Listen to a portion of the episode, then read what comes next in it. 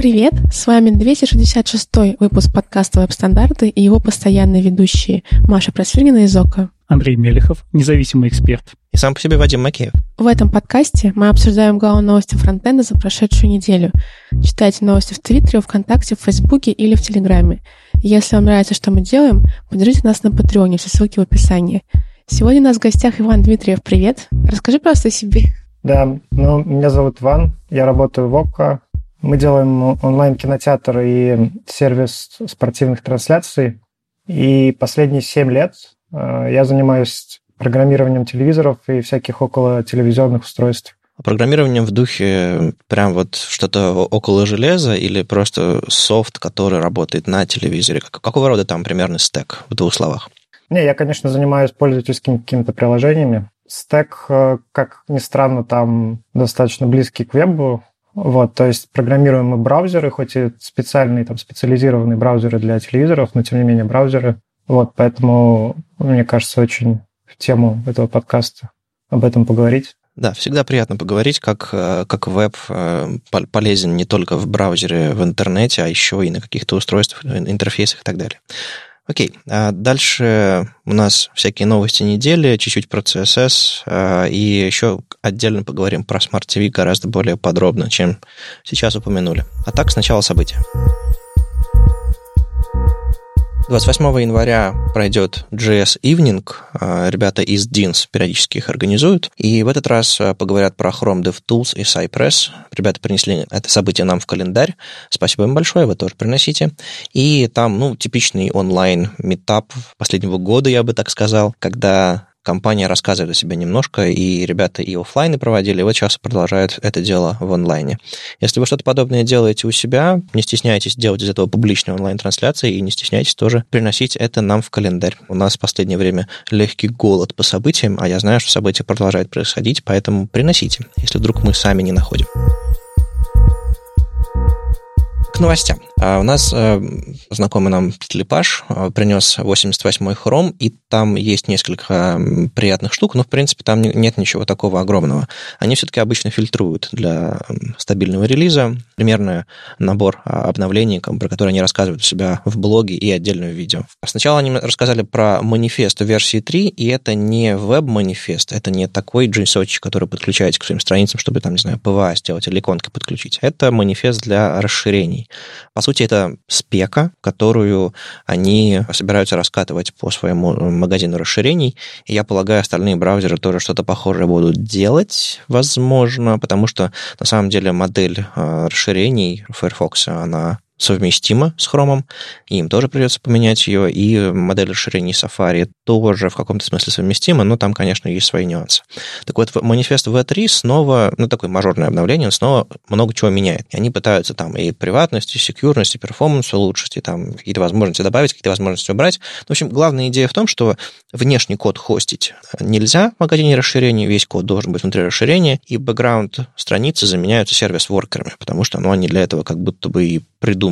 Вот это то, что на поверхности лежит. А я слышал, там еще был какой-то уровень недовольства. Манифест, кстати, не знаю насчет Firefox, но все Chromium браузеры, то есть Edge, будут его поддерживать. И да, я в декабре, когда Google сказала о своих планах его внедрить, был превью 88-го Chrome, и среди разработчиков расширений было недовольство, возник конфликт с Google, особенно среди разработчиков, блокировщиков в рекламе. Кстати, того, что новые API, которые представляют этот манифест, но гораздо более ограниченные, и они просто не могут делать свою работу. Например, решение uBlock, оно просто, все, до свидания. На этом манифесте оно работать не сможет. Но сможет adblock. Это, в принципе, ожидаемая история, потому что там принципиально меняется, что можно, что нельзя, и... С одной стороны, для тех, кто, может быть, не до конца знает, как работает магазин расширений Chrome, это выглядит, как будто такой Google пришел на поляну, где цветут цветочки, светит солнце и голубые облачка, вернее, белые облачка на голубом небе. Так ведь это работает. И сказал: так, ребята, теперь новые правила. Теперь мы все гайки закручиваем, теперь там небо будет зеленым, трава будет красной, а вы все будете ходить в цепях. Ну, ничего такого не происходит. Дело в том, что у них и так было зеленое небо, красная трава и страшный дикий запад в расширениях. Магазин расширений гораздо больше. Это просто, ну, грубо говоря, помойка. Это огромная-огромная-огромная часть бизнеса Google, который даже не бизнес, а это просто модель расширений для их основного браузера. И там есть действительно какие-то бизнесы, есть какие-то там адблокеры, есть какие-то полезные расширения, есть DevTools, а есть огромное количество всякого теневого, стрёмного, что ворует данные пользователей, что перепродает расширение от авторов ко всяким рекламным кампаниям и так далее. Есть куча компаний, которые прям вот майнят данные о пользователях, на какие сайты они ходят и так далее, и потом продает третьим лицам, используя магазин расширений. Вот просто это огромный для них источник данных о пользователях. И просто закрыть его нельзя. Просто, не знаю, ввести новые правила, типа, а вот это так вот нельзя делать. Google постоянно это делает. Модерировать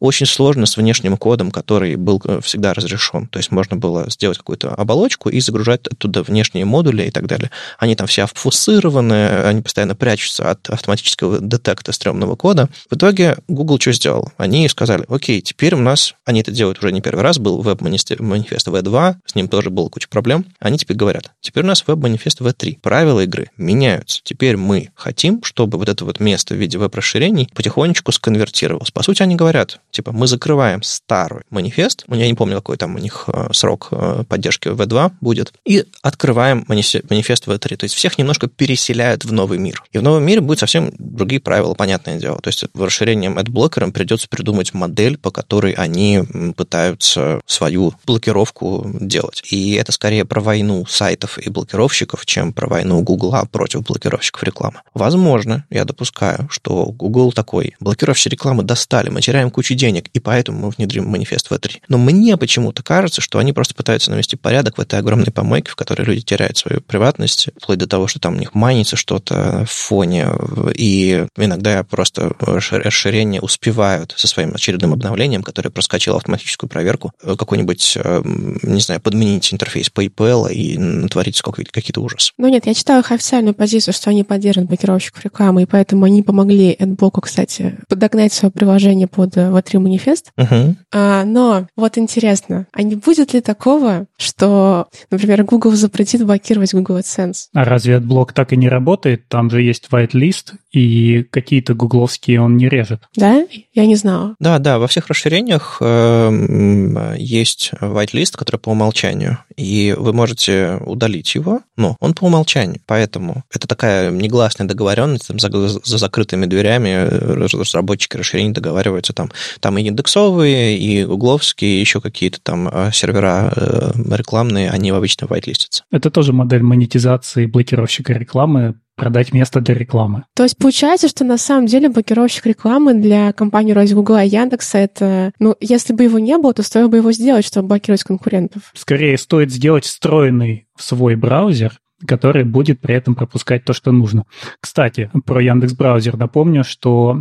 Только в конце осени, по-моему, это было, когда они вырезали очень много расширений из-за того, что в них нашли вредоносный код. Это были расширения для скачивания файлов, и они просто перестали запускаться в Яндекс.Браузере. Что там еще, кроме манифеста? Ой, да, зацепились хорошенько. Там есть еще свойство Aspect Ratio, довольно клевая штука, которая позволяет вам, допустим, в гибких элементах сохранять соотношение сторон блока. То есть самый яркий пример — это картинки, фреймы. Картинки умеют это делать сами.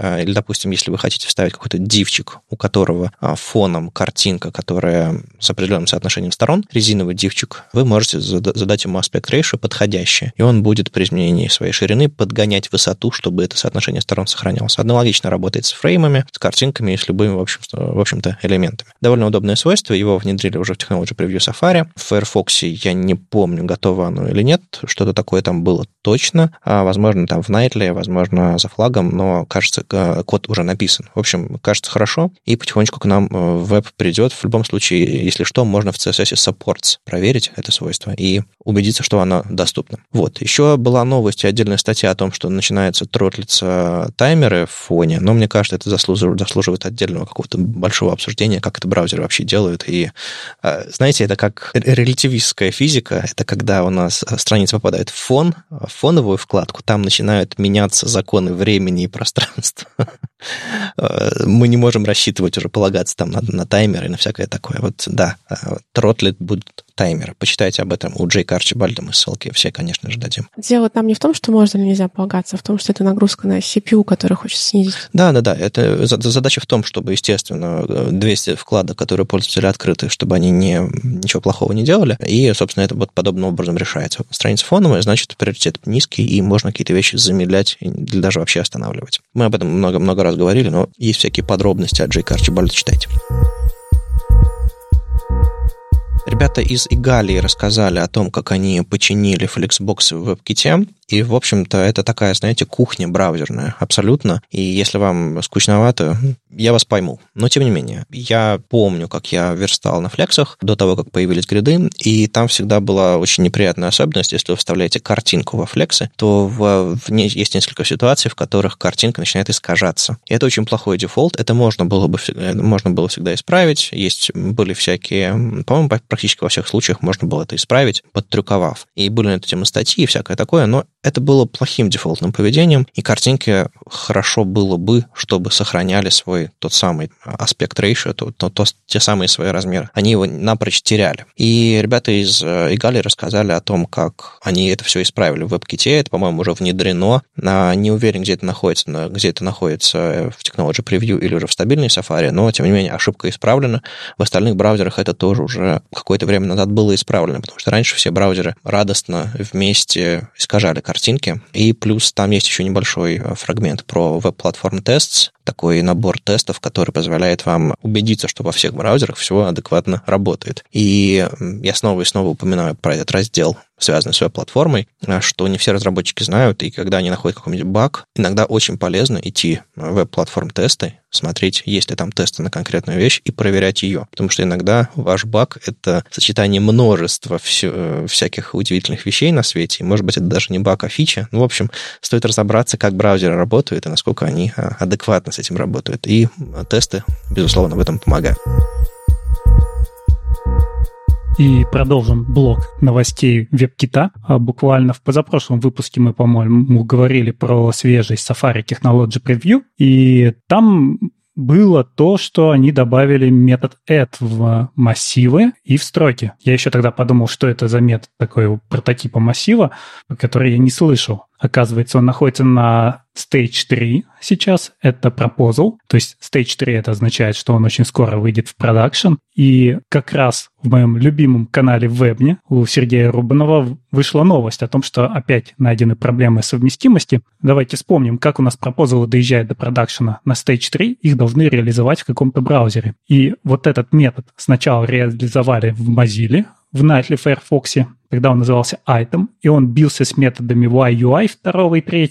Ну почему? Потому что они мутировали где-то массивы и сами на него завязывались. Теперь его реализовали в Safari, и оказалось, что там тоже есть где-то пересечение с каким-то браузером. Ну, ребята уже связались с разработчиком, не с браузером, а с каким-то сайтом. Ребята связались с владельцами сайта, и там это, скорее всего, починят. А что это за метод такой? Этот метод нужен нам для того, чтобы получать по индексу из массива нужный элемент именно удобно. То есть как мы работаем сейчас, да, у нас есть такие квадратные скобочки, и мы в них пишем какое-то число. Но на самом деле это не обращение к индексу. У нас все массивы и строки — это просто объекты, и мы обращаемся к ключу. И мы не можем обратиться через отрицательный индекс. То есть когда нам надо получить последний элемент у массива, мы должны написать что-то такое, что длина массива минус 1. Там тоже есть пропозал на last элемент, он сейчас на первый stage 1 находится, а здесь у нас появляется возможность наконец-то удобно обращаться именно по индексу. Под это есть очень простой полифильчик, ну, мы просто приводим число и смотрим, если оно меньше нуля, то мы вычитаем его из длины массива. И, в общем, скоро у нас это, кажется, появится. И вот что тоже интересно, сейчас это есть в Safari. В Firefox Nightly это откатили, потому что item, именно обращение через метод item откатили, и у нас теперь метод add. А в Chrome это до сих пор даже не появилось, и они поведение сравнивают с самым свежим Canary Chrome. Так что вот про отстающий браузер. Опять он у нас не отстающий, оказывается. И Aspect Ratio там раньше появился. Ну это да. Ребята периодически подхватывают интересные пропозалы и внедряют это. От этого никуда не деться. Если посмотреть на массу API, то, конечно же, они, не торопятся. Давайте так, не будем называть их отстающим, мы будем говорить, что они не торопятся. Видите, какой я сегодня вежливый и хороший. Мне понравилось в этом методе, что они вот эту вот идею, что 1 и минус 1 внедрили и в этом место. Я не помню, есть ли в JavaScript где-то еще вот этот вот подход, который там в каких-то языках программирования и даже в CSS на самом деле используется. Он точно используется в других языках программирования. И в Python, когда я с ним столкнулся, мне показалось, что это очень удобно. Ну да. В PHP, по-моему, его не было. Поэтому в Python, когда я его увидел, это у меня было первый раз, когда я с ним и столкнулся, и активно его использовал. А в JS нет, нигде не используется. Ну вот, а в гридах, CSS-гридах, можно написать, ссылаясь на линию, grid template column 1 минус 1, то есть от первой до последней линии. Вот такая вот последовательность. Гриды и JS теперь вместе. Ну да, на самом деле очень удобный метод, потому что очень часто нам нужно обратиться к последнему элементу в массиве и перебирать его с конца. И вот все время вычитать из длины массива, это было просто некрасиво. Я думаю, браузеры уже все это оптимизировали давно. Другое дело, что это действительно нагрузка чуть больше, когнитивная. Тебе нужно считать вообще, что там происходит, от чего там вычитается, складывается и так далее. Кстати, я тут посмотрел методы у аррея, типа slice и splice, которые все постоянно путают, да, они могут принимать отрицательные аргументы для индекса, да, которые работают похожим образом. То есть там можно делать splice минус 2, который что-то подобное делает. Был такой способ, но он работает медленнее. Вот, видите, мы не любим все, что работает медленно, поэтому мы просто забываем об этом. Это все-таки последовательно. Это, видимо, не первый раз, когда это подобное появляется в языке, слава богу. У него даже принцип работы другой. Ты просто создаешь новый массив, который состоит вот из этих двух элементов, и ты, заводишь в памяти еще один экземпляр массива и обращаешься к этому элементу. Но это совсем другое. Оно нужно для того, чтобы получать новые экземпляры, вырезанные кусочки из основного. Так нельзя, это плохой подход. Если тебе именно это и нужно, почему бы и нет? Мы уже немножко коснулись CSS-а. Я вспомнил, что есть гриды, и у них есть похожая адресация. А тут вот совсем-совсем новое, и очень хочется рассказать. Мы как-то в подкасте упоминали, что у Мириам Сюзан 3 черновика, которые меняют CSS достаточно кардинально, и она такая, смотрите, я вам понаписала. Посмотрим, с какой скоростью это все внедрять в браузере, и вообще появится в виде спецификации. И вот самый первый черновик, который стал, в общем-то, публичным черновиком V3C-шным, прям вот все формально, те самые вот эти вот бело-голубые буковки и плашечки, это все официально уже черновик. И хоть и рабочий, но все очень серьезно. Это каскад и наследование, 5 уровень спецификации CSS. Пара ребят об этом написала. Илья Стрельцин и София Валитова рассказали о том, как эта штука работает. Я вам попробую сейчас немножко объяснить, собственно, в чем суть. Черновик, тот самый Cascading Inheritance Level 5, он берет 4 уровень спеки и добавляет туда кое-что новенькое. И самое важное из того, что туда добавляется, это новая директива Layer. Директивами в CSS называется собачка что-то. Так вот, появилась новая Layer. Она еще, ее можно вкладывать друг в друга, как, допустим, медиа тоже можно вкладывать, не все об этом знают. И она позволяет вам обозначать и переставлять местами новые уровни, слои каскада. Это дико сложно звучит, ровно потому, что разработчики первую букву в названии CSS очень не любят каскад. Но браузеры именно так работают.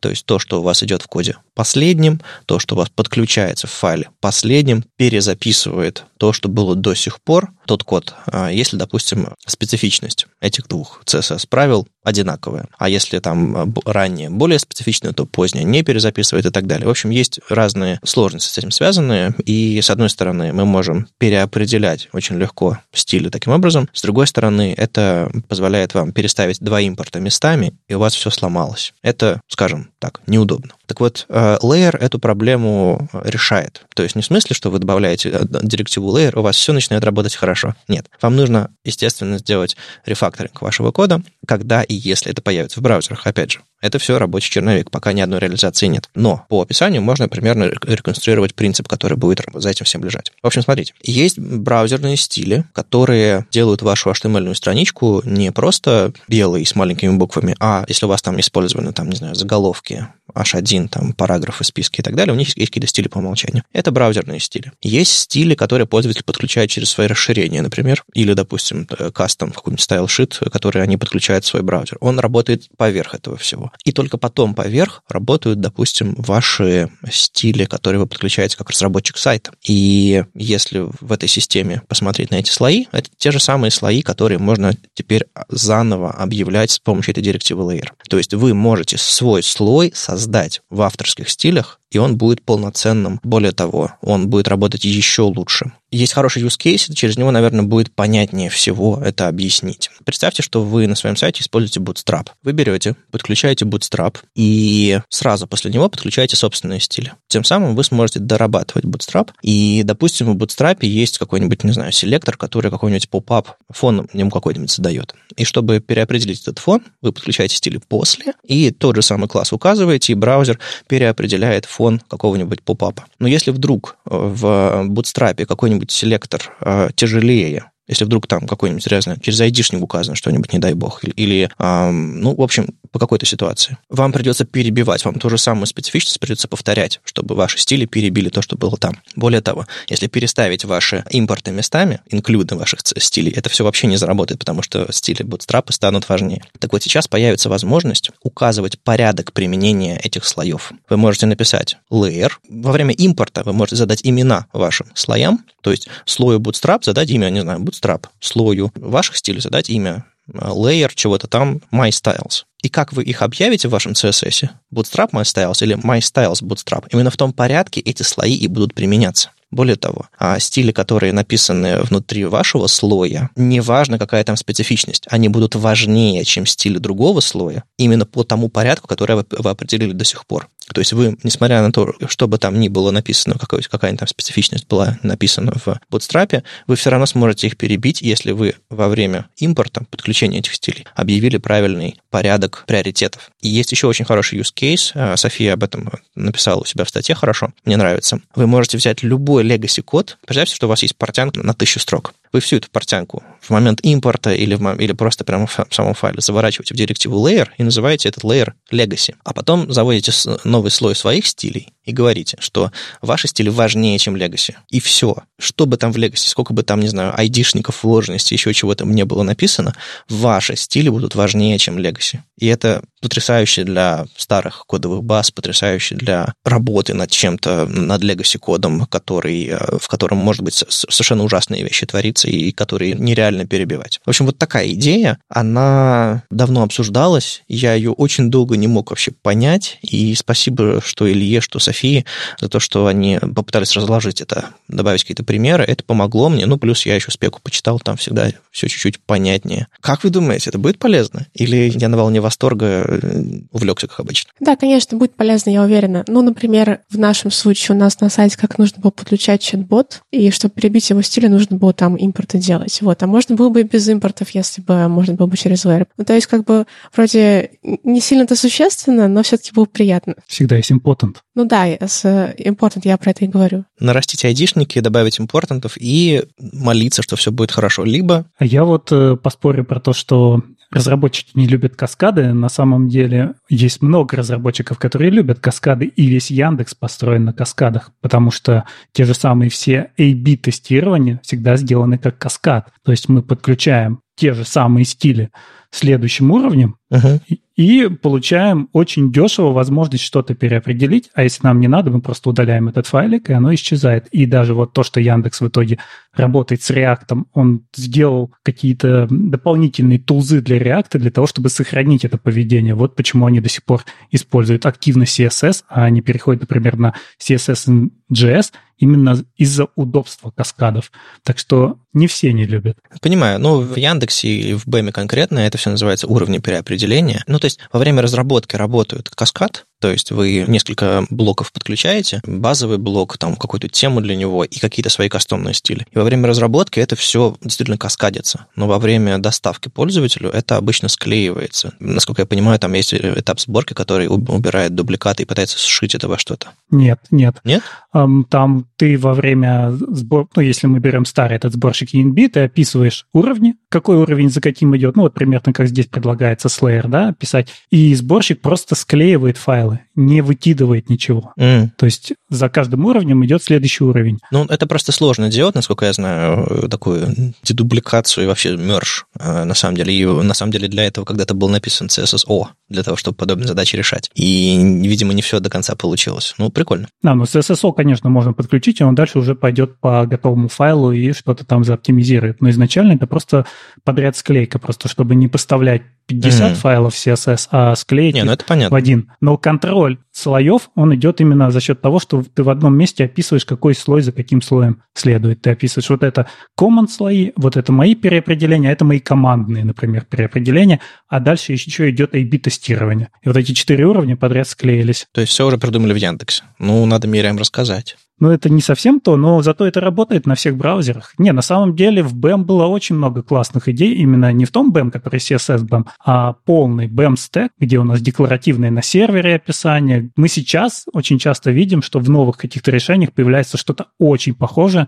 на то, что было в BEM. Например, те же серверные клиентские компоненты. Еще тогда в BEM мы описывали, какой код JS идет для сервера, какой для клиента, и он уезжал в разные сборки. Просто это очень сложно получилось. Но всегда немножко грустно рассказывать. Но мы же придумали это первыми 5 лет спустя. Так почему бы не рассказать об этом, когда бы это придумали? Может, тогда это было не так нужно. Яндексу было нужно. Да. Ну, то есть, не знаю, БЭМ, не знаю, сколько лет валялся, прежде чем статью на Смешинге написали, одну из первых. А вот эти вот уровни переопределения тоже мало. Ну, то есть, большим компаниям, которые выращивают свои велосипеды, ну, тоже, не знаю, тот же самый React, это просто фейсбучный велосипед, про который они миру уже сказали. Я уверен, что у Яндекса очень много своих велосипедов, просто они о них не рассказывают. Ладно, в общем, Layers, этот proposal, черновик даже уже рабочий, он вполне себе на рельсах стандартов, и есть все шансы, что когда-нибудь мы напишем новость, что intent to prototype в Fox, в Chrome, в Safari, может быть, я не знаю, кто там первый подхватит. А обычно, ну, Miriam сама ближе к Firefox, вроде бы как по ее предыдущим делам, может быть,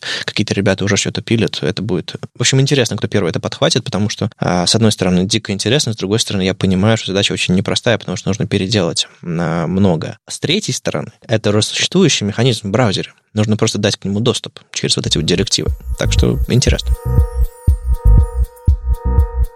Я вот недавно думала, последний год я работаю только над вебом, но до этого, мне кажется, я года 1.5 или даже 2, ну, наверное, не 2, но 1.5 года работала над телевизорами. Я вот думала, неужели у нас еще не было выпуска, где бы мы очень много говорили про телевизоры? Неужели такого еще не случилось за 1.5 года? Не помните? Что-то было такое, когда вот ты только приходила первые разы после там устройства в Okko. Но мне кажется, там было так совсем поверхностно. Я помню про выставку телевизоров. Да, что какие-то новые телевизоры, что они там, вытягивается экран или что-то такое. Такое точно было. Да. Маша рассказывала как-то в одном выпуске про то ли CES, то ли еще что-то, про какую-то выставку, на котором был анонс телевизора, который там откуда-то вылезает. Да, ну были фрагменты такие, а сегодня мы, кажется, поговорим подробнее, да? Да. Вообще, когда я пришла в Okko, для меня стало сюрпризом, что, оказывается, на телевизорах работают веб-приложения, и даже оказывается, что они работают на большинстве телевизоров, как ни странно. То есть веб-платформа там используется на большинстве телевизоров, которые есть на рынке. Ваня, расскажешь подробнее? Да, можно вспомнить какие-то другие категории устройств, там мобильные телефоны, например, где веб-платформа пыталась туда заходить. Были такие проекты, как там Palm WebOS, когда Palm делала телефоны с браузерным движком в качестве рантайма для интерфейсов. Firefox OS, да, тоже был. Да, Firefox OS. Я, кстати, имел возможность даже пообщаться с разработчиками Firefox OS, когда это все только начиналось. Вот, и им как раз был, помимо мобильных устройств, очень интересен рынок телевизоров и даже какие-то небольшое количество вендоров Firefox OS ранних версий использовало на телевизорах. То есть получается, что на сегодняшний день на мобильных устройствах, на мобильных телефонах, к сожалению, победили всякие закрытые проприетарные решения типа Android, iOS, и, ну, по сути, это все, да, там у Samsung были какие-то проекты еще, в итоге победила, по сути, Android, да, и iOS. Вот, на телевизорах история обратная, то есть, по крайней мере, в СНГ большая часть рынка занята производителями корейскими, такими как Samsung и LG, которые в качестве основного инструмента для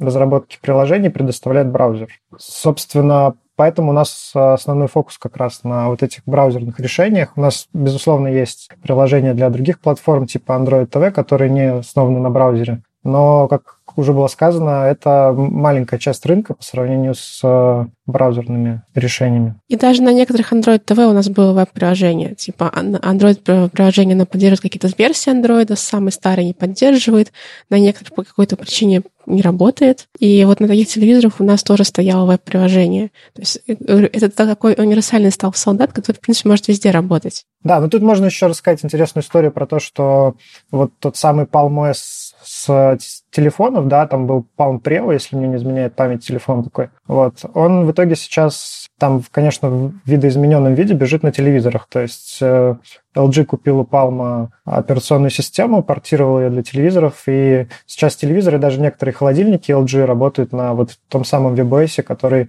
когда-то в начале нулевых пытался бороться с iPhone, да, Palm. Ну, не в начале нулевых. Я бы сказал, в конце нулевых WebOS появился. Айфона не было в начале нулевых. Да, конечно, в конце, да.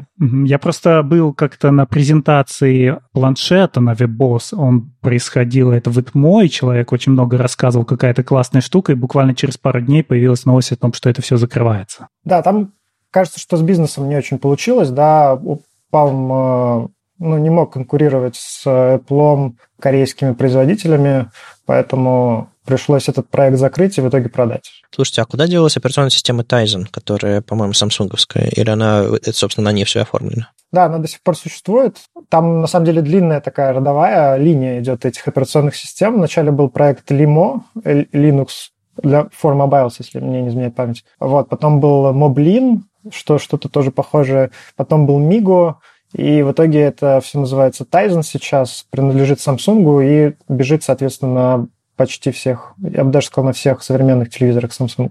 И часы у них работают на Tizen. Часы тоже, да. А, то есть это наследник MeeGo, который использовали еще Nokia? Ну, там сложно, как бы, на самом деле, проследить, кто чей предок, да, но они все очень тесно взаимосвязаны и как-то параллельно очень тесно развивались. Я почему помню про Tizen, про какие-то вот эти вот MeeGo истории тоже. Я когда-то работал в браузере Opera, и у нас там тоже был Opera TV, и была, собственно, тот самый движок Presto, который мы когда-то знали до перехода Opera на Chromium, который там тоже использовался. И я слышал, что Opera TV — это ругательное слово, как в E6 для фронтендеров, потому что там, ну, есть еще старые устройства, на которых действительно Presto работает. Да, мы на самом деле не считаем Opera, как бы, Presto на телевизорах ругательным словом, потому что у Presto, несмотря на то, что были какие-то недостатки по функционалу, может быть, там позднее поддерживались какие-то фичи веб-платформы, но в плане производительности, в общем, Presto на телевизорах был очень неплох. Вот здесь очень, очень классная тема, мне кажется, проклевывается. Как часто люди обновляют телевизоры, там, и там браузеры, там, скорее всего, не обновляются тоже, да, ведь? Или все-таки есть какая-то возможность получить свеженький браузер в современных операционных системах? Да, тут, конечно, большое отличие от мобильных устройств, когда там iPhone выходит каждый год, да, и ты там его обновляешь, если не раз в год, то раз в несколько лет. Телевизоры обновляют редко, по нашей статистике в среднем в 5-7 лет. Ну, сейчас, вот прямо сейчас актуальны телевизоры там 2014-2015 года. По поводу обновления браузерных движков, ситуация становится лучше, то есть там прямо сейчас есть, если не вечно зеленые, то, ну, такие более-менее зеленые браузеры, которые получают обновление именно браузерного движка. Но еще несколько лет назад это было все не так, потому что производители телевизоров, они же, ну, как бы, производители бытовой техники, они достаточно консервативные ребята, и они за стабильность, и поэтому обновлять что-то очень часто – это, как бы, не их тема, да, им важнее, чтобы это было стабильно, работало и все такое. Но на последних уже на Samsung уже там, они сами обновляются, я не помню, или их нужно специально обновлять? Они сами обновляются, да. Да, у меня телевизор LG, ему года 3, и WebOS на нем обновляется постоянно. Все еще прилетают обновления, и они очень частые. А я еще хотел спросить, вот я знаю, что несколько лет назад очень популярны были коробочки, типа той же Дюны, и есть куча стиков Android. Вы их не считаете за популярные решения сейчас?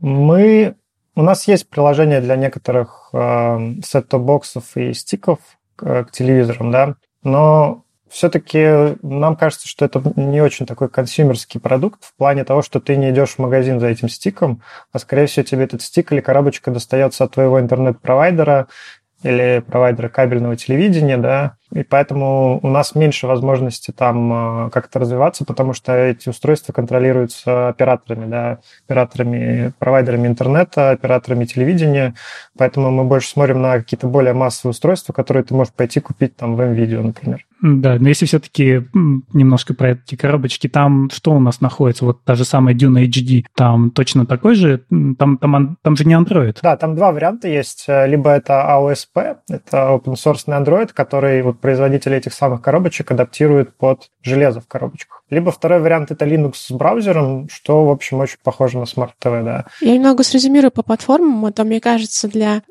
слушателей, которые слышат впервые весь этот набор типа WebOS, Tizen, Presto и так далее, звучит как-то очень хаотично. В общем, есть куча вендоров, телевизоров, которые все знают, Samsung, LG, Philips, Panasonic и так далее. И у каждого вендора есть своя платформа. У LG своя, у Samsung своя, у Philips своя и так далее. Обычно, если у LG и Samsung она хотя бы одна, то у Philips их несколько, в зависимости от их модельных рядов. И у каждого есть какие-то особенности. Хотя чаще всего на последних это именно Blink стоит как браузерный движок. То есть в мои времена это была Presto и WebKit, два движка. Вы можете примерно вспомнить, в какой момент телевизоры стали мигрировать именно на Blink? Много или еще чистого WebKit? Да, WebKit, конечно, есть. У WebKit очень сильная история в плане портирования на всякое нетипичное, нетрадиционное железо, да, поэтому, конечно, есть много производителей, может быть, небольших, каких-то китайских и так далее, и, может быть, маломощных устройств, куда просто портировать Blink и его там запускать. По поводу Presto, мне всегда казалось, что тебе виднее, когда там для оперы телевизионный бизнес стал не очень привлекательным, да, и они с этого рынка ушли. И я даже слышал, что там команда встала и ушла, и основала какую-то отдельную компанию, которая этим занимается. Да, но до того, как опера это стало не очень интересно, это было тоже очень популярное решение среди там разных вендоров. Philips использовал оперную платформу для своих телевизоров, Sony использовал оперу для своих телевизоров. Это из крупных. Ну, то есть сейчас вы пишете код под Blink и иногда WebKit. Примерно такой ваш основной фокус, вот в чем вы тестируете. Или все-таки у вас прям вот в линейке тестирования есть больше, чем два движка? Да, тут вот то, что я рассказывал про то, как часто обновляют телевизоры, оно важную роль играет. То есть, несмотря на то, что прямо сейчас, скорее всего, Blink победил, но так как люди телевизор обновляют там раз в 5-7 лет, мы вынуждены поддерживать еще более старые устройства, на которых, в общем, Blink совсем не победил, и Blink тогда еще не было, и было там десяток версий WebKit, которые еще отличаются там одна от другой, и где-то, может быть, даже там немножко есть опера. Вот. Мы, конечно, не можем про эти устройства забыть, их как-то не поддерживать, там достаточно значительное количество пользователей, они платят деньги, и поэтому мы обязаны это тоже держать в уме. Я видела, что у Samsung, у Tizen есть документация, как написать нативное C++ приложение. А почему у нас компании не пошли там в свое время по этому пути?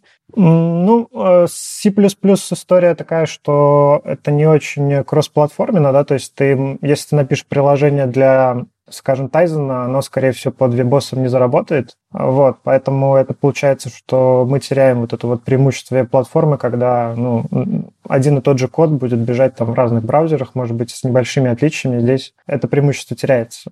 Но вы же пишете приложения для Android и для Apple TV? Пишем, да, но там все-таки гораздо лучшая история с совместимостью. Приложение, написанное под Android TV, оно будет бежать там на всех телевизорах с Android TV, да. А здесь мы ограничиваемся только одной операционной системой и одного вендора, что не очень в плане там ресурсов хорошо, да. То есть, по сути, у вас есть, не знаю, три основных направления, я бы сказал, три платформы, на которые вы ориентируетесь. Это Apple TV, Android, ну, менее релевантные нашему этому подкасту, и веб во всем его многообразии. Я правильно понимаю? Да, если говорить о каких-то телевизионных или околотелевизионных устройствах, это основные платформы, которые продаются и которые мы поддерживаем. развиваем. Я очень сомневаюсь, но все-таки задам вопрос. А получается ли хоть что-то реиспользовать между этими тремя направлениями? Мы сейчас ничего не переиспользуем. Вот, хотя в плане вот пользовательского какого-то опыта, конечно, между андроидом и вебом, наверное, есть очень много каких-то схожих черт, да, то есть пользовательский интерфейс похож. Что касается Apple TV, там есть гайдлайны по дизайну, достаточно жесткие, которые нас ограничивают там в похожести интерфейсов между, например, вебом и Apple TV. Насчет интерфейса. Давайте поговорим про особенности интерфейса. Почему они отличаются от обычного веба, который мы делаем на обычном сайте? Ну, в общем, я полагаю, что к телевизору мышку сложновато подключить, и вообще это, в этом особого смысла нет. Кстати, не сложновато, ничего там такого сложного нет. Просто берешь, там сзади есть USB-порт, берешь, да подключаешь. Но как ты будешь в кресле сидеть с этой мышкой? Нужен длинный провод. А водить по подголовнику кресла, да, например. Ну, это просто неудобно. Если мы возьмем тот же пульт от Apple TV, на нем есть сенсорная площадка, но вот на LG есть еще очень хитрые пульты Magic, по-моему, они называются, которыми можно в воздухе махать, и тоже какая-то там мышка появляется. Но это довольно специфичное устройство. Да, мне кажется, проблема даже не в проводах, потому что всегда можно там по Bluetooth подключить, а в том, что ты на диване, когда сидишь в каком-то таком расслабленном состоянии, и тебе целиться куда-то не очень хочется, тебе хочется, чтобы все было более естественно, более расслабленно, поэтому тут такие вот решения с курсорами, они не очень популярны, но пульты такие действительно есть с гироскопами, которые позволяют управлять курсором на экране. Но самое отстойное, мне кажется, это ввод текста, то есть вот такое расслабленное решение приводит к нерасслабленному результату, если нужно ввести текст. Например, у Netflix, чтобы зайти в приложение, нужно ввести почту и пароль сразу. Это с пульта. Я недавно купил себе первый свой телевизор. Я сейчас делаю кавычки. У меня всю жизнь не было телевизора, с тех пор, как кончился мой телевизор, у которого был кинескоп еще. И это стал проектор. То есть это не телевизор, это маленький проектор Xiaomi, у которого Android TV и, в общем, обычное дело. И там мне тоже пришлось залогиниться там в YouTube хотя бы, чтобы он мне смог что-то показывать. Естественно, там я сначала бодался с клавиатурой, и когда Wi-Fi пароль вводил, а потом подумал, подожди-ка, у тебя есть USB-вход. Воткнул туда обычную свою механическую клавиатуру по USB, и все прекрасно заработало. То есть это обычный компьютер, и не стоит об этом забывать. То есть если вам когда-нибудь приходится вводить какой-то текст, пароль, логин, еще что-то такое, попробуйте. Не рекомендую вам Bluetooth заниматься, но если у вас есть проводная клавиатура, у всех телевизоров есть USB-входы, и вполне себе может заработать. А казалось бы, есть еще такое легкое решение, как голосовой ввод. И на каждом пульсе есть еще обычно кнопка голосового ввода. Почему ее так редко используют? Пароль голосом вводить. Да. Я вот, кстати, видел, насколько удобно решено это в Кинопоиске, когда они тебе предлагают, они видят, какие у тебя есть устройства, они предлагают тебе открыть на компьютере страницу, там залогиниться, и на устройстве тогда у тебя появится возможность войти одним кликом, не вводя своего пароля. Также работает у Chromecast. Там тоже он тебе показывает какой-то код, и ты в своем отдельном приложении на телефоне можешь сказать, это тот код. То есть он по всей базе людей, которые прямо сейчас пытаются подключить свой Chromecast, связывает тебя. И, есть варианты удаленного подключения. Да, видимо, Кинопоиск его тоже использует. Вариант, когда устройство настолько неудобное, что туда текст вводить неудобно. И все-таки, а как люди передвигаются по интерфейсам в основном? Это все-таки право-лево-вверх-вниз, курсорчик, да? Да. Самое популярное решение в пультах – это вот такая пространственная навигация с кнопками там право, влево, вверх, вниз. Есть альтернативы различные, там тачпады на пультах, пульты с гироскопами, то, о чем я говорил, но все-таки по статистике более популярные просто кнопки с пространственной навигацией. Я замечал, что во время пространственной навигации всегда ты понимаешь, где ты в этот момент находишься, и это очень близко к моей любимой теме доступности интерфейсов, что в телевизоре без фокуса, без активного элемента, чтобы там какая-то обводочка была, чтобы элемент приподнимался над остальными, вообще невозможно, потому что как ты поймешь, где ты сейчас находишься, если нет курсора? Да, это наша, на самом деле, основная в техническом плане задача, это всегда показать пользователю, где он находится, чтобы он понимал, куда он может пойти в плане построения интерфейса. И, к сожалению, в браузерах вот то API, которое есть для работы с фокусом, оно достаточно скудно для телевизоров, то есть, ну, там есть tab-индекс, который позволяет вперед-назад двигаться как по элементам, но нам нужно двигаться в пространстве, нам нужно, может быть, не знаю, скроллить какие-то элементы, вложенные с фокусом и так далее. Вот ничего такого в веб-платформе в плане API нету, поэтому мы вынуждены это все переизобретать в user-space, в JavaScript, да.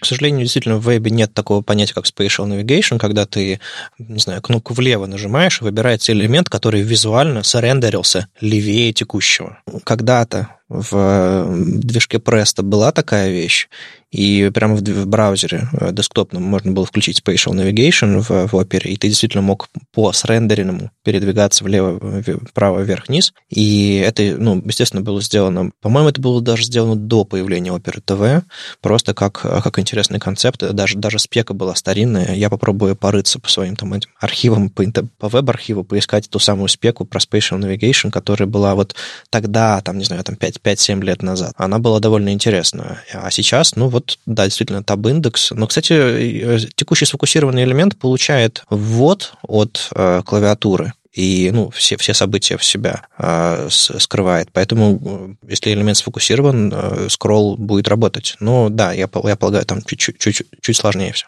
По поводу спецификаций. В общем, кроме вот той, что упоминал Вадим, спецификации от Opera для Spatial Navigation, есть еще несколько пропозалов, которые, к сожалению, никуда не двигаются в плане стандартизации, потому что все-таки Smart TV нишевая платформа, и тех, кто готов это заимплементировать в браузерах, не так много, да. Вот. Но мы бы очень хотели, чтобы кто-то вот в этой области стало стандартом, да, а не приходилось каждый раз это переизобретать в JavaScript. А как ты думаешь, возможно ли, что компания Okko когда-нибудь вырастет настолько, что у вас появится человек, который напишет спеку по Spatial Navigation, продавит ее в V3C и появится реализация в браузерах? И не просто в V3C продает, а еще в Google и в Apple, чтобы они это сделали. Не, ну понятно. Я имею в виду, что очень часто 50% проблемы — это написать спецификацию, которая покрывает все use-кейсы и которая всех радует. Другие 50% — это убедить другие компании внедрить это все, чтобы это стало стандартом. Но даже, мне кажется, даже, не знаю, 70% — это спека, а остальное, оно проще, наверное. Вообще, я видел спецификацию Spatial Navigation. Вань, ты видел? Да, я видел несколько. Я видел даже несколько таких спецификаций разных. Разные степени там проработанности от разных людей. По поводу компаний, которые это могут продавить, я знаю одну такую большую компанию, Netflix, да, которая, с одной стороны, имеет экспертизу, да, с другой стороны, имеет какие-то связи с вендорами, с производителями браузеров. Вот она в этой области практически ничего не делает, к сожалению. Samsung еще, кстати, у них есть собственные веб-решения для ТВ, и они, когда выпускают свои круглые часы, они берут и спеки делают под круглые экраны. Mm-hmm. Так что есть какое-то... То есть я даже знаю там нескольких людей, которые работают в Тевреле Samsung, можно бы как-нибудь их подергать, спросить, что там со Spatial Navigation. Может быть, там что-нибудь варится. Например, точно так же в нашей компании когда-то был человек, который входил в V3C, то есть ты за деньги там можешь участвовать, и его задача была отслеживать спецификации, связанные с платежными всякими решениями, что-то там продавливать, что-то, наоборот, может быть, точно не знаю. Ну, в общем, быть голосом компании в стандартах. А вот я еще хотел про интересную вещь спросить. Просто я помню, что у Маши очень популярным был пост с кучей телевизоров. И, соответственно, как вообще происходит разработка этого всего? То есть, если я работаю с обычным вебом, да, у меня есть ноутбук, на нем, соответственно, интерфейсы, схожие с теми, как будет работать с ним пользователь. Дальше я могу это посмотреть на браузер-стеке, отправить тестировщику, он загрузит это все в Selenium Grid и посмотрит на всех браузерах. А как у вас? Разработчик, он смотрит просто в хроме, а потом отдает тестировщику, который ставит это на 50 там, или 100 телевизоров, или что? Да, в лучшем случае мы примерно представляем, какая версия, например, WebKit бежит на телевизоре, да. Соответственно, после этого, ну или Блинка, например, да, после этого мы можем скачать версию Chromium, например, которая использует эту версию WebKit. И на десктопе проверить, соответственно, приложение. Должно быть в плане рендеринга похоже, но не один к одному. потому что есть всякие оптимизации, там связанные с железом на телевизорах. Поэтому после этого мы идем смотреть это все на настоящем телевизоре, которых, ну, как я уже говорил, там есть фрагментация, и потестировать на одном телевизоре не получится, нужно там, ну, на десятки. Вот, тестировщики тоже тестируют на телевизорах. Чтобы это все упростить, есть симуляторы телевизоров, которые тоже, к сожалению, не один к одному повторяют опыт на настоящем устройстве, но, тем не менее, можно попробовать еще эмулятор. Вот, то есть разрабатываем мы в основном в десктопных браузерах, а тестируем на реальных устройствах. Но сами разработчики по факту смотрят, может быть, на одном телевизоре, который рядом стоит, и дальше отправляют в тестирование. И вот на всей этой стене уже смотрят тестировщики. И только если где-то есть какой-то баг, тогда разработчик приходит к какому-то конкретному телеку, где есть баг, и смотрит на нем. Разработчик сделал фичу. Каждая фича тестируется на всем диапазоне телевизоров или на каком-то одном, а потом смотрит просто на отзывы пользователей. Но у нас есть возможность, на самом деле, выкатывать не на прямо на все сразу телевизоры, а на какое-то подмножество, там, на модельную линейку или на одного производителя, поэтому мы пытаемся это как-то по частям делать, потестировать вначале, например, на Samsung, выкатить там на какие-то более-менее современные Samsung, потом потестировать на более старых, на них выкатить и так далее. Там по доля рынка, по уменьшению доли рынка. И сколько может занять выкатка одной фичи? Небольшой, но, скажем, мы там добавили еще один пункт в меню, что-то такое. Мы стараемся релизиться на Smart TV примерно раз в месяц или раз в 3 недели, где-то так.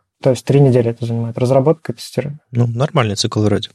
Я еще хотел спросить про веб, насколько он прям вот настоящий веб с точки зрения веб-платформы. Потому что, ну, мы привыкли, что десктопные браузеры плюс-минус, ну, хорошо, на Windows, на macOS, на Linux по-разному рендерятся шрифты, там есть какие-то особенности, там, опять же, предустановленные шрифты, размеры экранов, еще что-то такое.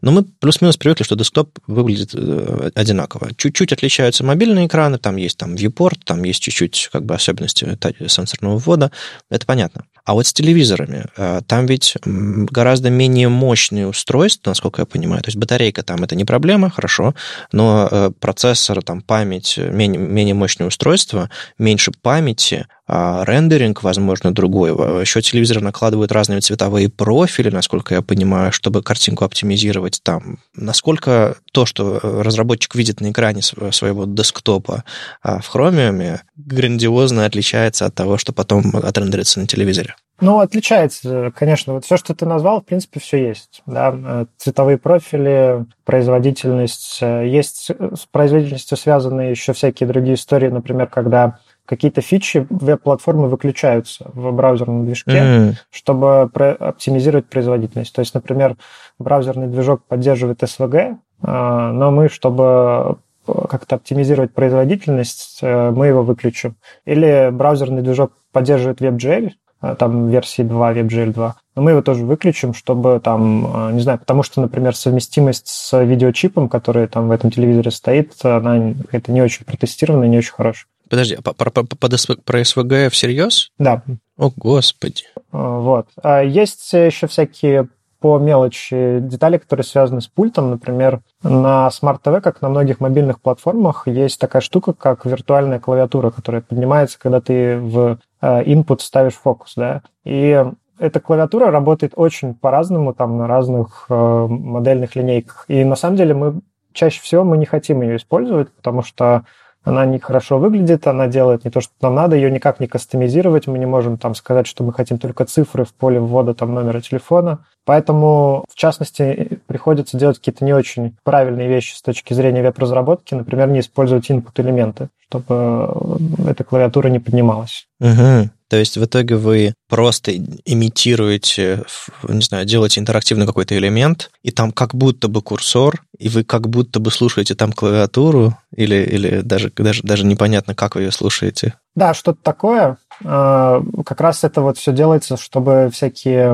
не одинаковые поведения свести к какому-то более консистентному опыту на разных устройствах. Ну хорошо, а вот можно чуть подробнее про перформанс этих платформ? Интересно, потому что, ну, мы плюс-минус привыкли к тому, что, ну, не знаю, JavaScript, не знаю, в каком-нибудь блинке уже, ну, V8 уже нормально, вполне себе обрабатывает и совсем тяжелый код, и оптимизируется по-разному. Это влияет на то, как вы пишете JavaScript, например? Да, самое первое, что мы, кстати, заметили в плане производительности, это то, что bottleneck — это не производительность JavaScript, а производительность рендеринга. Да? То есть даже если ты сделаешь просто страницу без JavaScript, в которой будет, например, какой-нибудь сложный транзишн или CSS-анимация, это уже будет тормозить. Вот поэтому мы чаще оптимизируем именно рендеринг, а не JavaScript. Ну и в JavaScript тоже стараемся делать поменьше там из соображений производительности. Но ты вот смотришь на телевизор и думаешь, уж рендеринг-то картинки там должен быть нормальный, а уж там CP может быть, не знаю, там похуже, и JS будет посложнее. Выясняется, что наоборот. Да, то есть получается, что у тебя есть устройство, которое может играть там 4К видео, да, но при этом из-за того, что у браузерного движка ограничена там память, ты не можешь, например, там показывать какие-нибудь 4К изображения, да, или Full HD даже изображения, и их анимировать как-то сложно. Да, это печально, конечно. Но там какой-нибудь бокшедо может даже проблем создать. Да, именно так. У вас, у разработчиков, через сколько месяцев такой работы наступает выгорание? Я вот просто не представляю, сколько бы я выдержал. Но это же действительно очень сложно, очень утомительно. И тестирование, и потом попытаться понять, о каком баге тебе написали, и написали где-то это там в отзыве о приложении, но это же ужас какой-то. Ну, здесь мы стараемся, на самом деле, делать инструменты, которые позволяет о таких вещах не думать и не расстраиваться, да, и вырабатывать какие-то подходы, да, то есть мы на эти грабли с производительностью уже наступили, чтобы в следующий раз на них не наступать, мы придумали какие-то подходы, которые позволяют их обходить, да, вот то, что я рассказывал про input-элементы, например, это один из таких подходов. В новом приложении, которое мы в прошлом году выпустили, мы, например,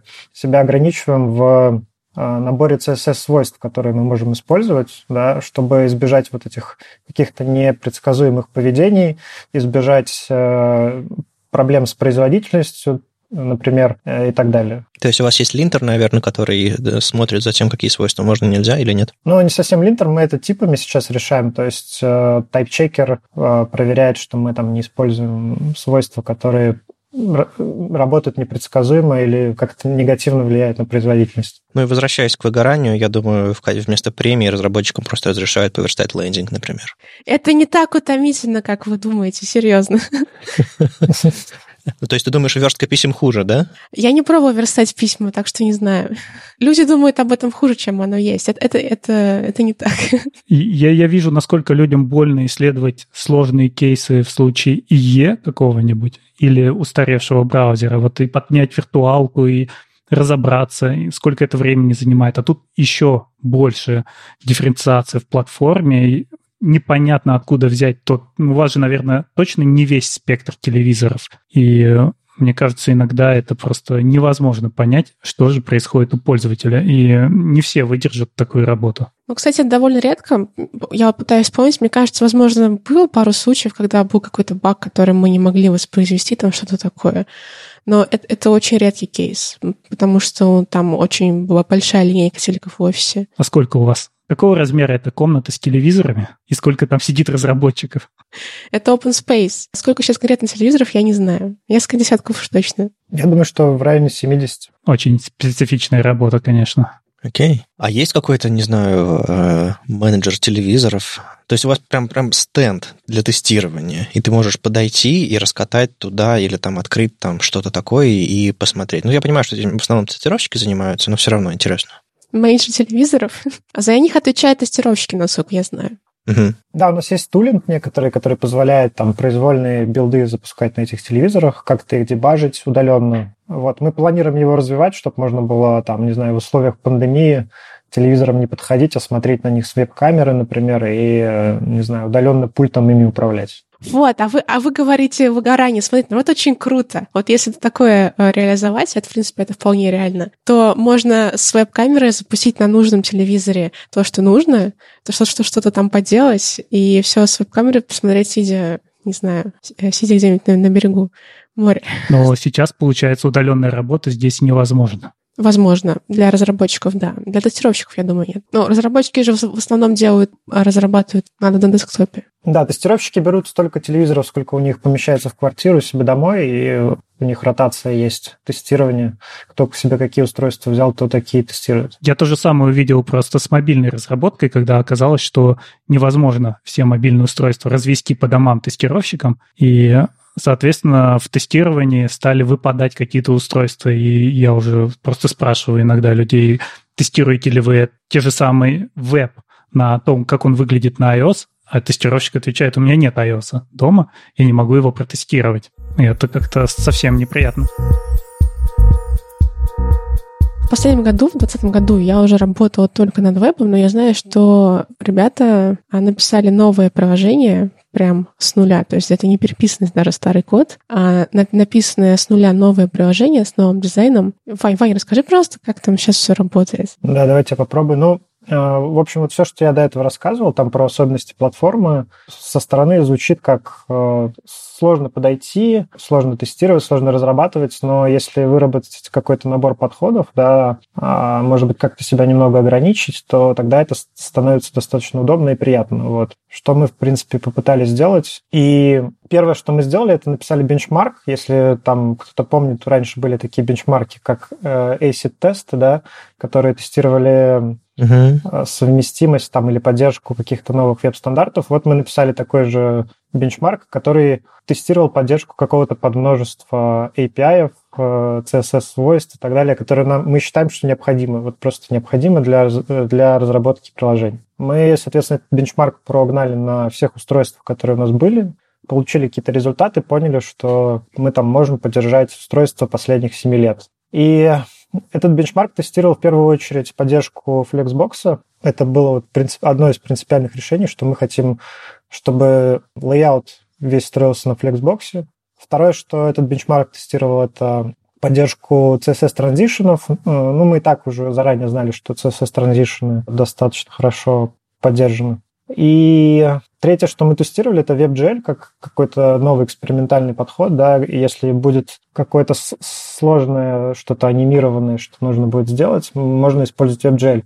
Вот с WebGL получилось, что есть очень много устройств, которые его поддерживают либо частично, либо совсем не поддерживают, либо он выключен там, поэтому мы от него отказались, вот, и остановились на вот Flexbox. При этом мы еще используем ограниченное количество DOM-элементов, да, на данный момент всего 4. То есть, ну, с точки зрения там слушателя подкаста веб-стандартов, наверное, это звучит не очень хорошо, потому что мы тут отказываемся от семантики всей, которая этим элементам там присуща, но мы понимаем достаточно хорошо платформу, мы знаем, что на телевизорах практически нет каких-то скринридеров или других ассистивных технологий, поэтому эта семантика, по большому счету, там не нужна. Ну и поисковиков там нет, и как переключаться режимы, в режим чтения тоже вряд ли кто-то будет переключаться. Ну да, понятно. Да, то есть мы, по сути, используем image-элемент, мы используем параграф-элемент для текста и div-элемент как какой-то абстрактный блок, да, который может эти image и текст-элементы содержать. Да, четвертое – это iframe. У нас, к сожалению, есть ситуации, когда нам нужен iframe. И вот на основе этих 4 элементов, соответственно, строится весь интерфейс, и стилизовать их можно ограниченным количеством CSS-свойств. То есть это вот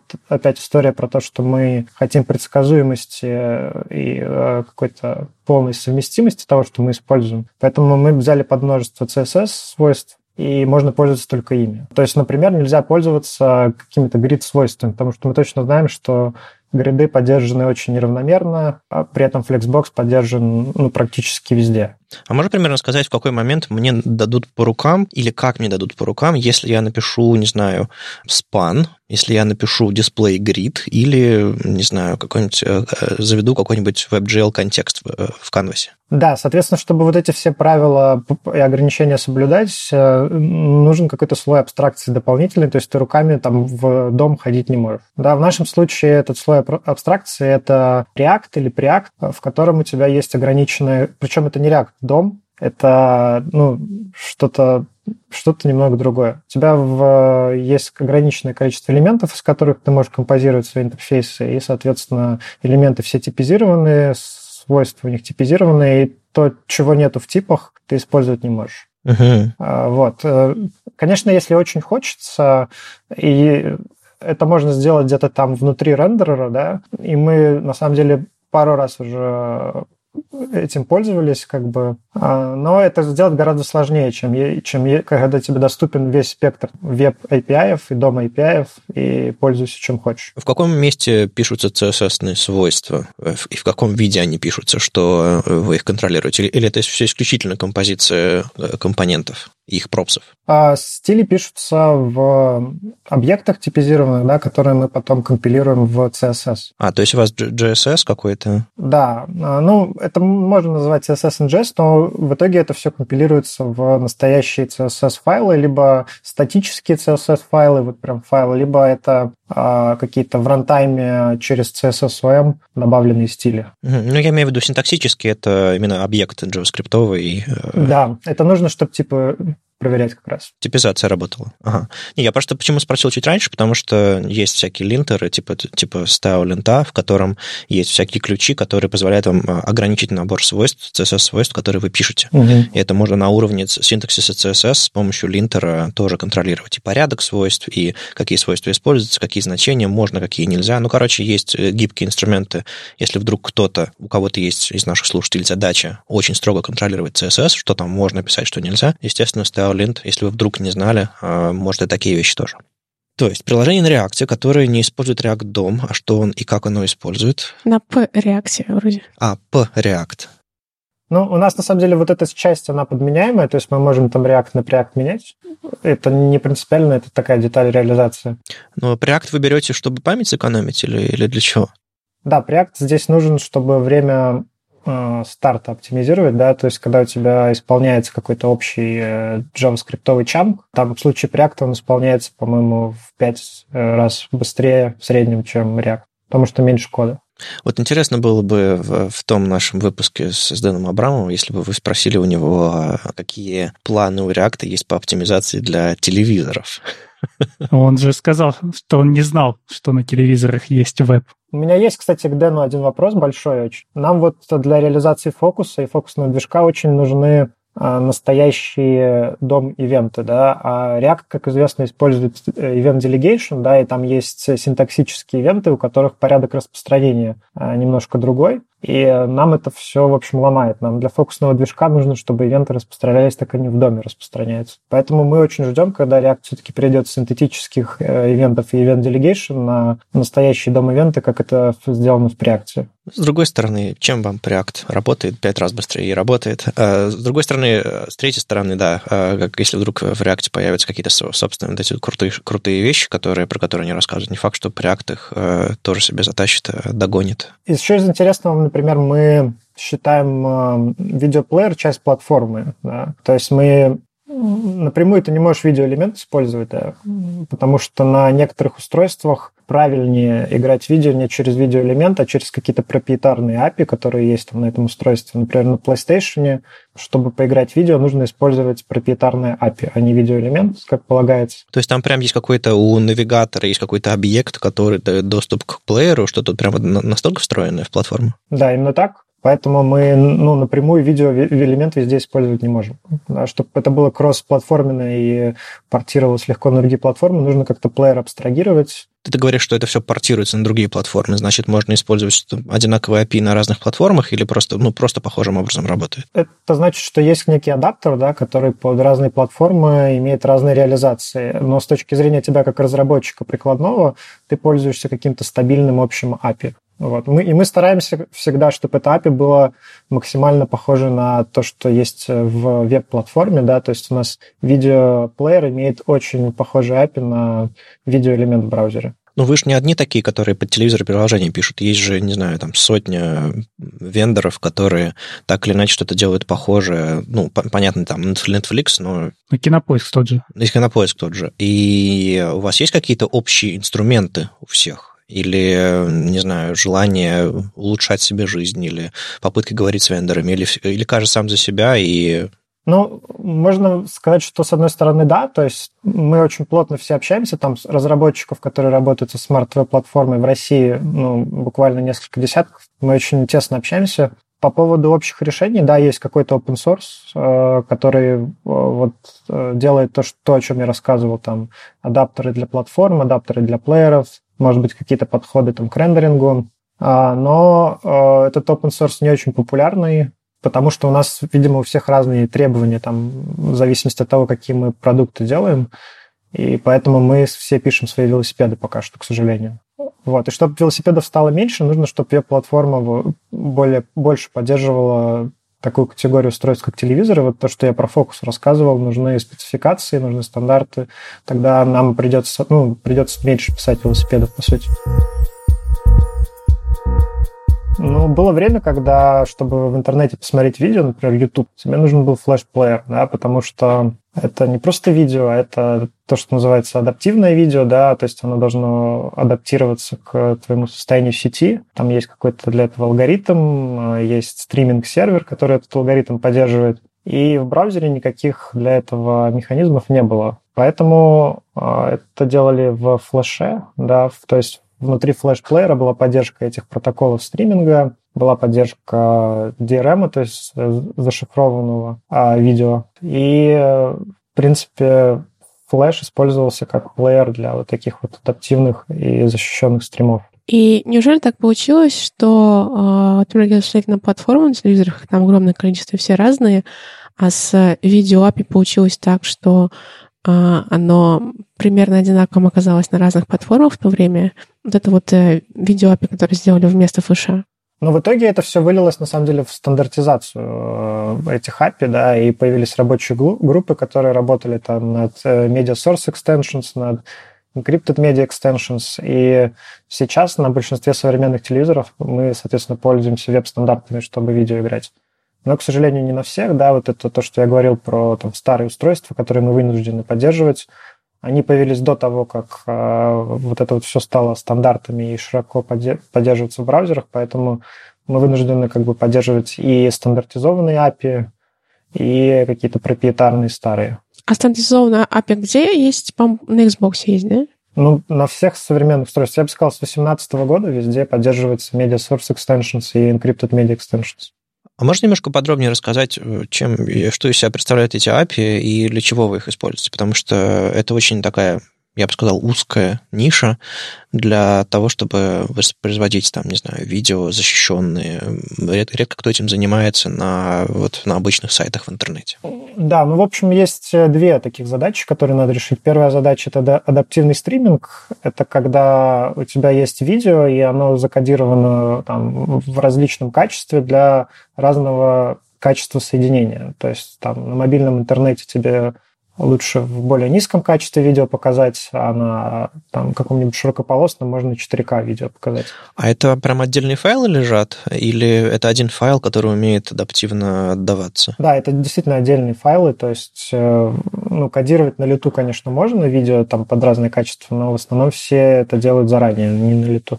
Вот, и, соответственно, плеер должен в процессе плейбека переключаться между этими качествами. То есть, например, ехал ты в метро, и у тебя там был плохой сигнал, плохая сеть, у тебя играло плохое качество, потом ты вышел на улицу, у тебя поймался LTE или 5G, как сейчас модно. В общем, едешь ты в метро с телевизором, да? Ну, в общем, живешь ты в доме, где внезапно, не знаю, там, твой сосед решил что-то скачать, а канал плохой. Да, вот этот вариант. Да, соответственно, эта первая задача решается стандартом, который называется Media Source Extensions, и он позволяет в JavaScript реализовывать адаптивные стриминговые протоколы, когда ты качаешь разные качества там, для разного состояния сети. А насколько все это сложно реализуется на стороне сервера? Интересно. То есть это типичный, не знаю, условно, Nginx. Там есть какой-то модуль для него, и все, да? Или как? Да, именно так. Есть модули там, для всех популярных веб-серверов. Есть стандарты, соответственно, этого адаптивного стриминга, и модули эти стандарты реализуют. В общем-то, особо ничего делать не надо. Подключил модули. То есть от тебя требуется только закодировать там в максимальном количестве качеств видео твое, и все. Ты начинал, что есть две задачи. Первая – адаптивность, а вторая какая? Да, вторая задача, она, на мой вкус, вообще такая сомнительная для такой открытой платформы, как веб. Это защита контента, да, то есть шифрование, ограничение на устройство, там просмотр на устройство, на какое-то ограничение просмотра на время. И кажется, что идеологически для веба это не очень хорошая история, да, мы тут все такие открытые, любим смотреть исходный код страниц. Когда предлагают стандарт, который занимается шифрованием, который как раз отнимает тебе такую возможность, это, ну, политически не очень хорошо. Тем не менее, такой стандарт был принят, он называется Encrypted Media Extensions, и он позволяет из JavaScript реализовывать всякие схемы защиты контента, шифрование, ограничение доступа к контенту по времени, ограничение доступа по устройству, да. Ну, как я знаю, очень много людей используют Okko для просмотра футбола, потому что какая-то там эксклюзивный контент. И, соответственно, не хочется, чтобы он утекал наружу на другие сайты. Английская премьер-лига.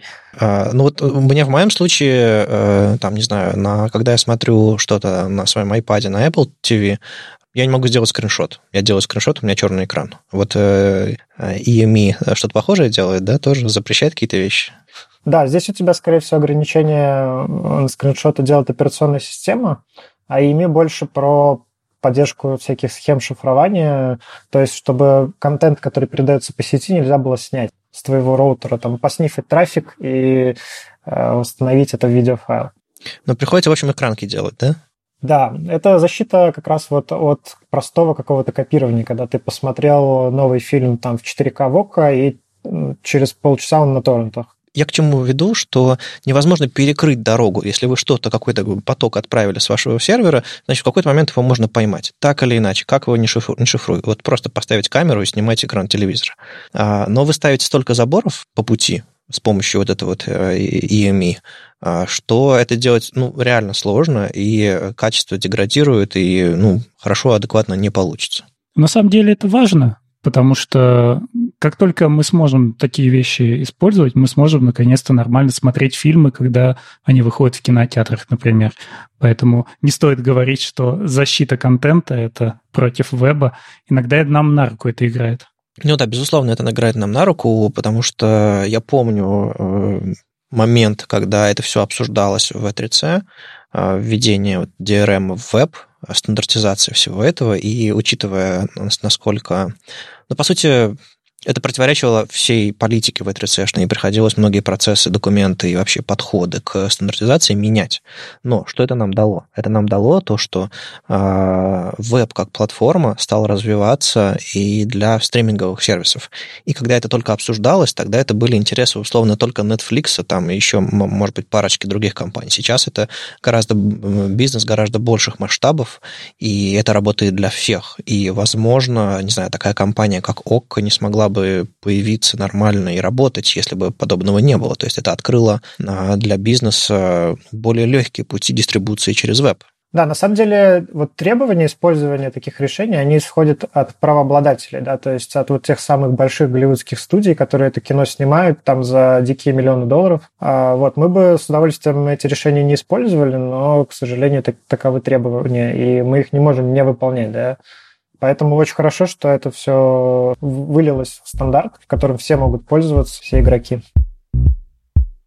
С вами был 266-й выпуск подкаста «Веб-стандарты», его постоянные ведущие Маша Просвирнина из Okko, Андрей Мелихов, независимый эксперт, и сам по себе Вадим Макеев. Сегодня у нас в гостях был Иван Дмитриев. Спасибо. Да, спасибо, что позвали.